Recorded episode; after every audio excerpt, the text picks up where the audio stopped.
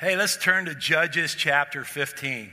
Uh, in our text on Friday, we said 1 Kings 15, and we are going to look at 1 Kings, but our text, scriptural text, is, is, is Judges chapter 15. Hey, real quick, how many of you do get the weekly uh, e- uh, text on your phones from the church? Let me see your hands. Okay, if you don't, go to CIL.church. There's a place you can sign up for them. It's just a reminder of pertinent things that are happening. Here's the title of my message today The Challenges and opportunities of early success. I mean, they have both. There's challenges to early success, but there's also opportunities. We're looking at various passages from chapter 15 as we acknowledge 15 years since CIL began. And this has been a wonderful way for us to look at Scripture. And today you're going to learn a lot about yourself by learning a lot about Samson. So, as you're getting to chapter 15, let me tell you about CIL Forward. We're a church that we're going somewhere. We're not just putting in our time, we're not just occupying space in our city. We're going somewhere under God's direction. And I want you to learn what that means. We have an online option. You can start it today at, at CIL.church, and you can start this class that you can go through at your own pace to discover who we are and how you might be involved. But also, occasionally, we have a face to face meeting, and that will occur on Wednesday, August 16th. You can register for that on CIL uh, at, at Church Center so we know which room to pick. And some of the things I'll talk about are purpose, mission, vision, but here's one of the things I'll talk about is our strategy. And this is what we do. We cultivate small groups. We keep creating small groups. We equip the next generation. Children, kids, teenagers, young adults, are a big deal to us. We develop leaders and we embody missions. So that's something that you'll learn more about when we go to CIL Forward. Now, let's talk about Samson for a second. Samson might be like some of you out there. He's always trying to get even with people. He's always trying to even up the score. Kind of a guy of vengeance. Like, you do something to me, I'll do something back to you. For those of us who grew up in the South, I grew up in Texas. Sociologists have done studies, and we're very vengeful people. Like, we're like, don't talk about my mama, or I'm going after you. Or if someone looks at us wrong, they've done studies about this, glances at us wrong, smells at us wrong. It's like, I'm ready to fight for honor. This is a big part of some of our cultures. So here's Samson. He was called to defend Israel from their enemy, the Philistines. And he kind of did that, but he did it through personal vengeance. And this is an interesting thing about God. God sometimes uses our quirky personalities to accomplish his purpose. That, that's the sovereignty of God. Like there's bigger stuff going on than just our story. So even sometimes when we're not operating as purely as we should, God says, Yeah, I'll, I'll, go ahead and use that person anyway. It's, it's just a thing. That's why sometimes you hear about people who were healed through a ministry of a man or woman, and later on you find out, well, that man or woman, they were. They were maybe not living the lifestyle that, they, that is according to Scripture. They're like, why would God do that? Because God loves his people and he wants to heal his people. And so he uses flawed people. That's not an excuse for us because we're called to pursue holiness and righteousness but it is an interesting observation. When we go to the passage today, I got to give this disclaimer. I, I, believe that since Jesus, the Prince of Peace, started his kingdom, that wars should be a last resort. I think that violence against innocent people or any form of violence is not the Lord's will. So I read that, the Old Testament, through that filter. And that's why when I, I, encourage you to start reading the Bible, I say start with the New Testament because you have to read the Old Testament through the New Testament. So when we talk about these Old Testament stories, they can feel disruptive, to me at least they do at times. So they're metaphors for us. Hebrews tells us that these things are meant for examples for us in life and faith. And so as Samson kills a bunch of people here, that's certainly not endorsing uh, that kind of response or even the understanding of God that we have now. But with that said, let's look at Judges chapter 15, and we're going to start in verse 14. The Philistines came to, came to meet him. Now, the reason they came to meet, him is he had just killed a lot of them earlier in the chapter, in, in, in, cha- in earlier in chapter 15. Now, here's, here's where we pick up the story now. The Spirit of the Lord came powerfully on him. That's Samson. And the ropes that were on his arms and wrists became like burnt flax and fell off. And he found a fresh jawbone of a donkey, reached out his hand, took it, and killed a thousand men with it. Then Samson said, With the jawbone of a donkey, I have piled them in heaps. With the jawbone of a donkey, I have killed a thousand men. And when he finished speaking, he threw away the jawbone and named that place Jawbone Hill.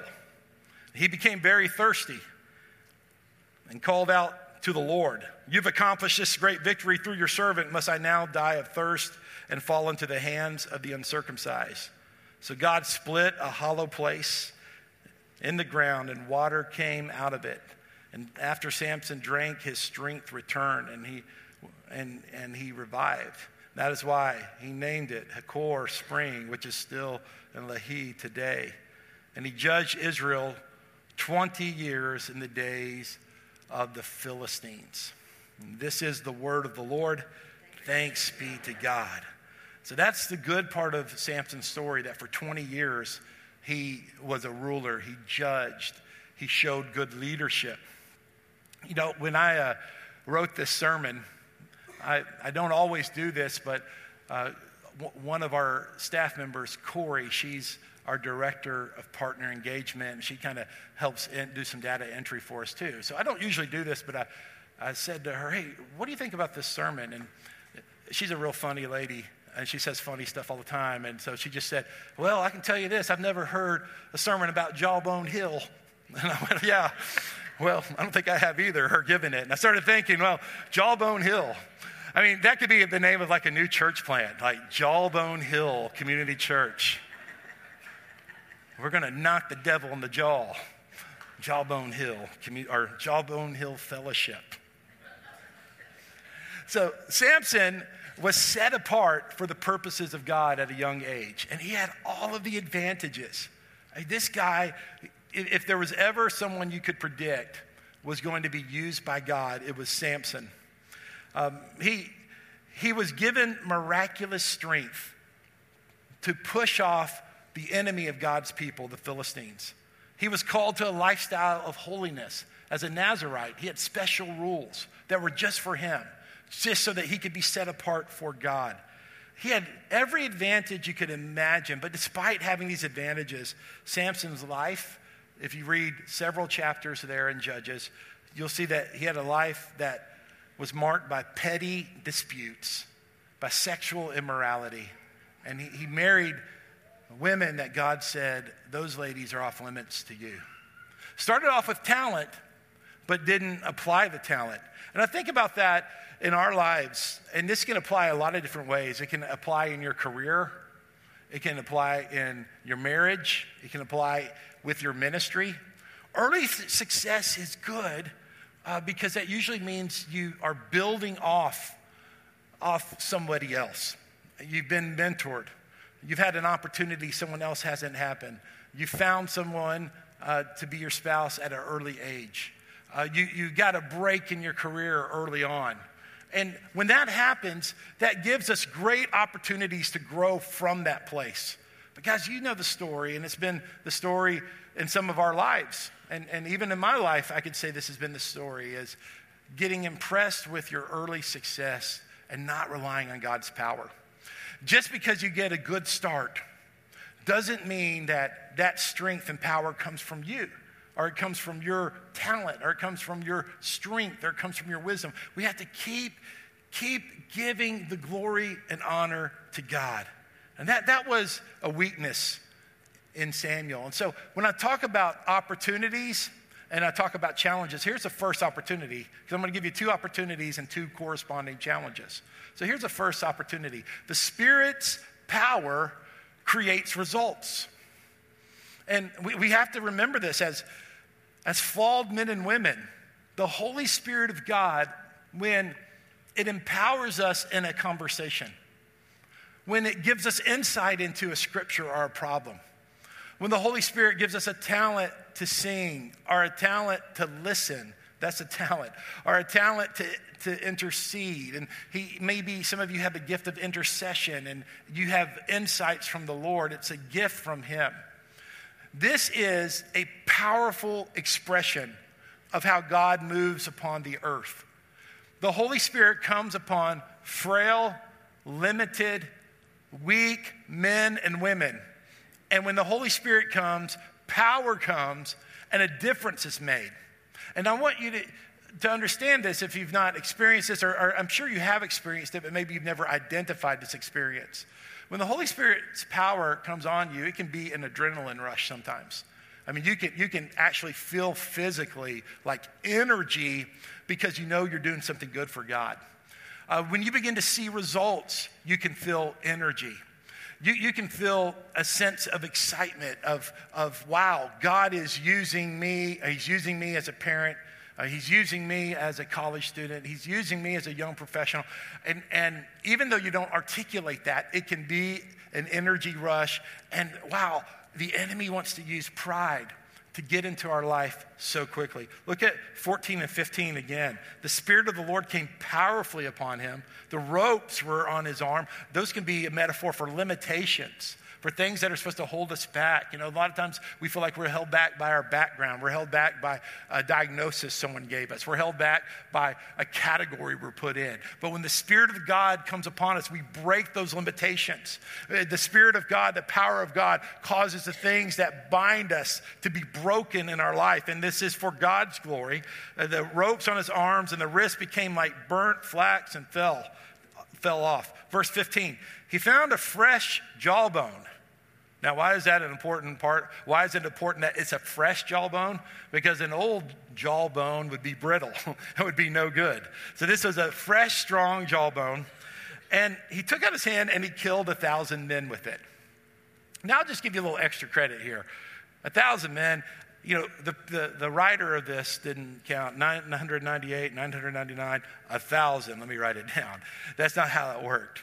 In fact, that word for a thousand is really a word that means unit or group. And the early translator started saying a thousand just to communicate it's a lot of people. But this is an important understanding, and I use this example a lot, and our team uses this example in our theology classes to help people understand the numbering system in the Bible. And so uh, sometimes when it says a thousand, it's really just talking about a unit or a group.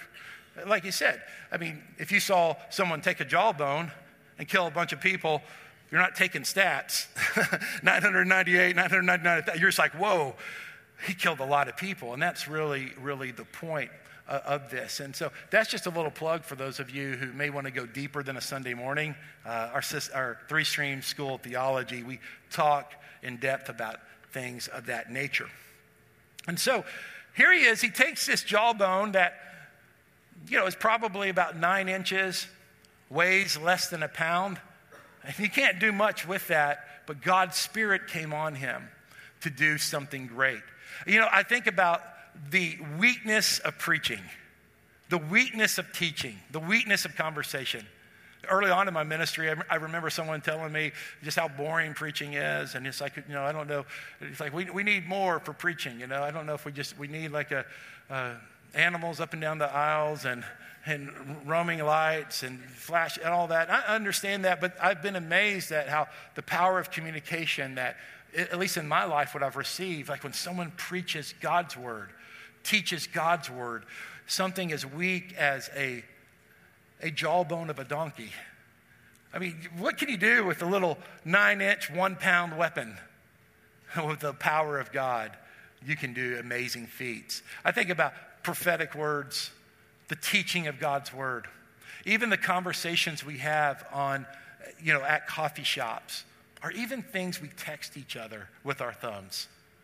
It's like a, it's like a jawbone of a donkey without God's Spirit.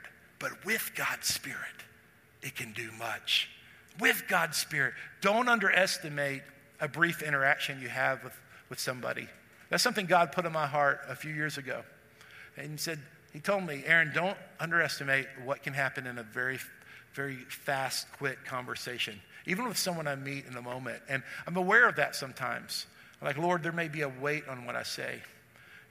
There may be something, an encouragement that I give. There may be an insight I give. And it's your power, God. It's not my wisdom. It's not my insight, my intuition. Maybe God uses those things, but it's His power that makes a difference. And that's what happened in Samson's life. But here is the challenge, right? The opportunity is you get accustomed to God's power and you know how to step into God's power and you know how, how to pray before you meet with the customer and you know how to, how to organize your business for great productivity. You know how to manage children. You know how to, how to go into a classroom and do something great. And God's power moves upon you and you're dependent upon the Lord. It's like the first day of school Tuesday when you're dependent upon the Lord. The first day of, of your new job, you're dependent on the Lord. And then you get accustomed to it. And here's the second pride rejects God's glory. Pride rejects God's glory. Go to now verse 16 after God used the jawbone to kill this group of people, then Samson responded in a prideful way.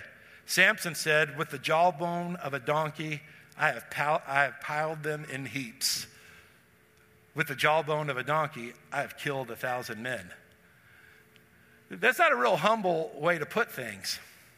Now, I'm not a Hebrew scholar, but I read other Hebrew scholars, and they say that there are two words that rhyme in the original language. So this was kind of like a, a taunt. This is like, you know, Muhammad Ali, for those of you who remember him. I can float like a butterfly, sting like a bee.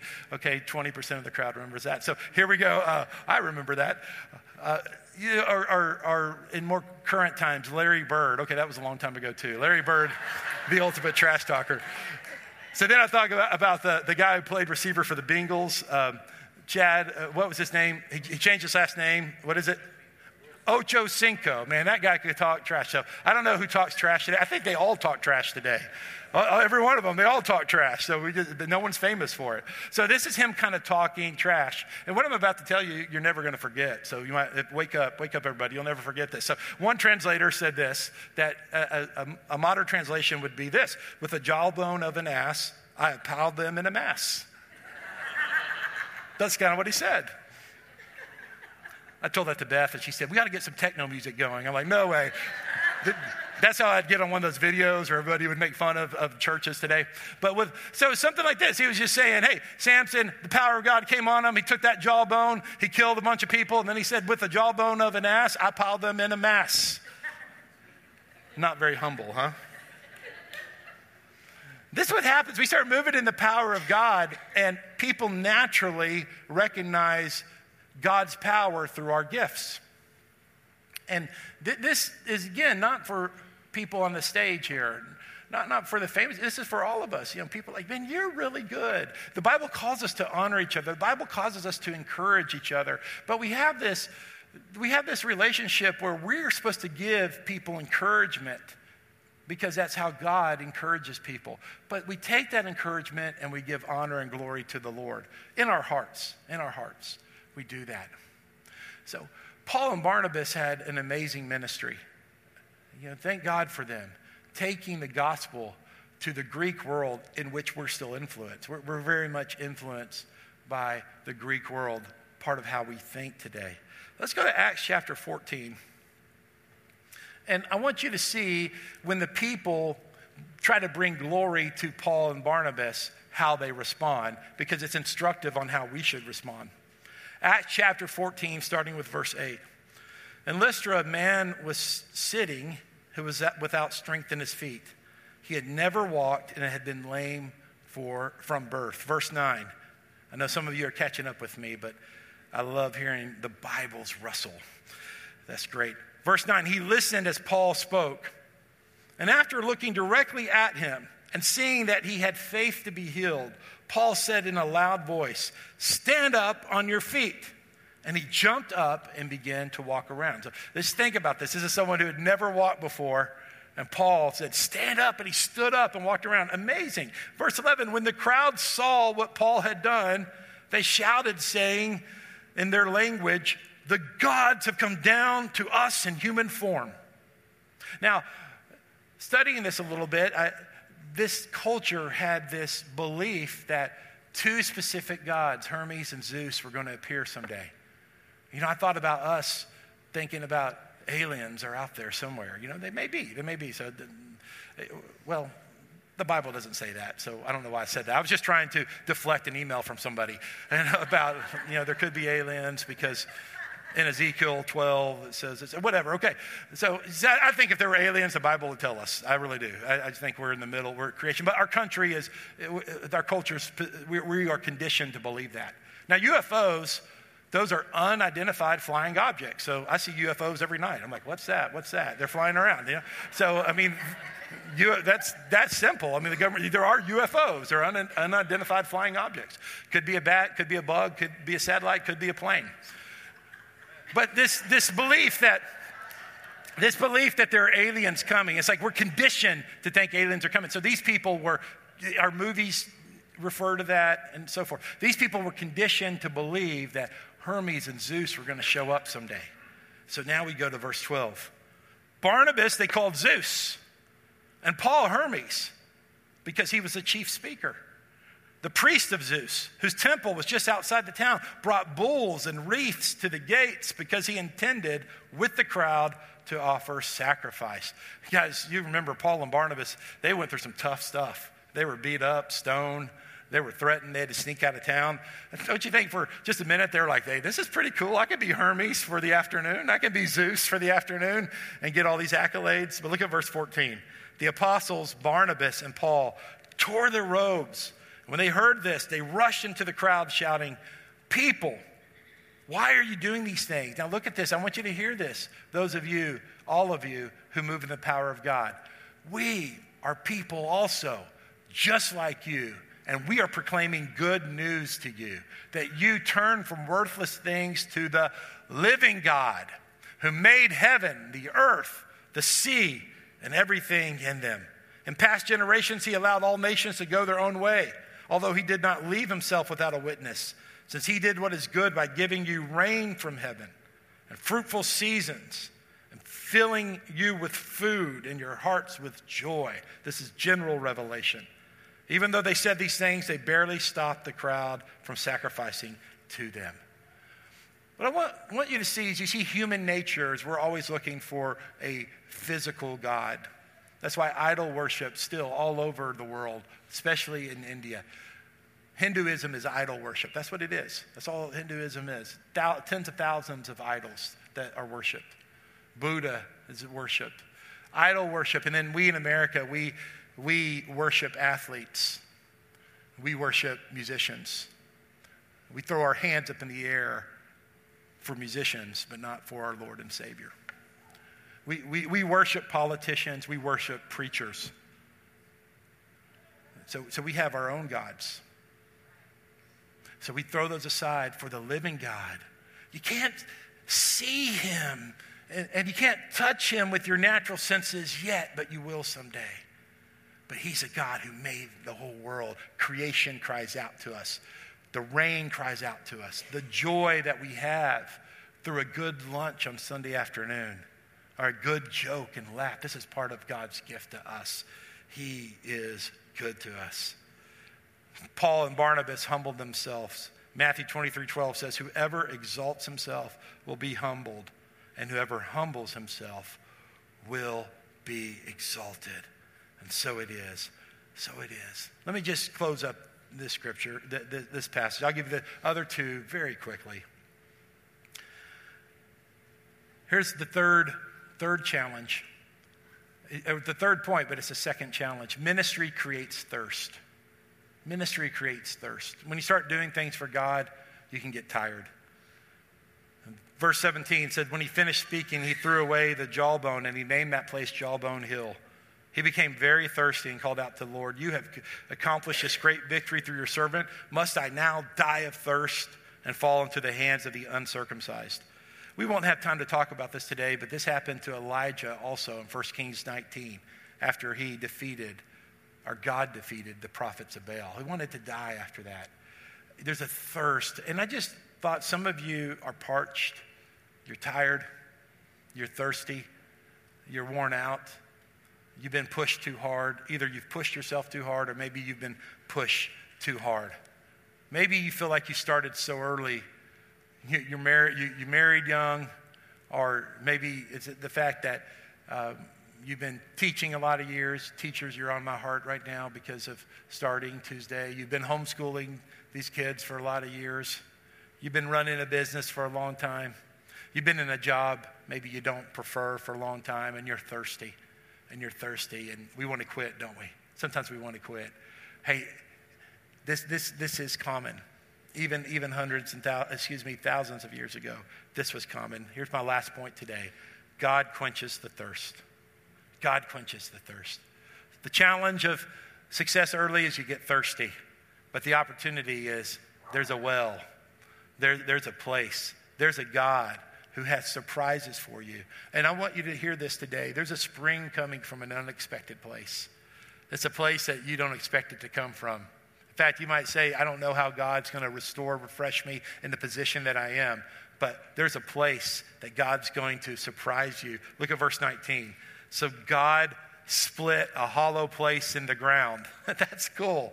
There wasn't a river, there wasn't a known spring, there wasn't an ocean, but God split a place in the hollow ground, and water came out of it. And after Samson drank, his strength returned, and he revived. And that's why he named that place Hakkore Spring. That's why this was a place where God moved. And I just pray over you. There's a thirst, some of you, because of the longevity of caring for someone disabled. There's a thirst. Because you've been doing the same thing for a long time, there's a thirst. God is the one who will quench that thirst. And he, he, He's going to break something open in an unexpected place. Here's the last thing I want to share with you today. And it's our gospel reading.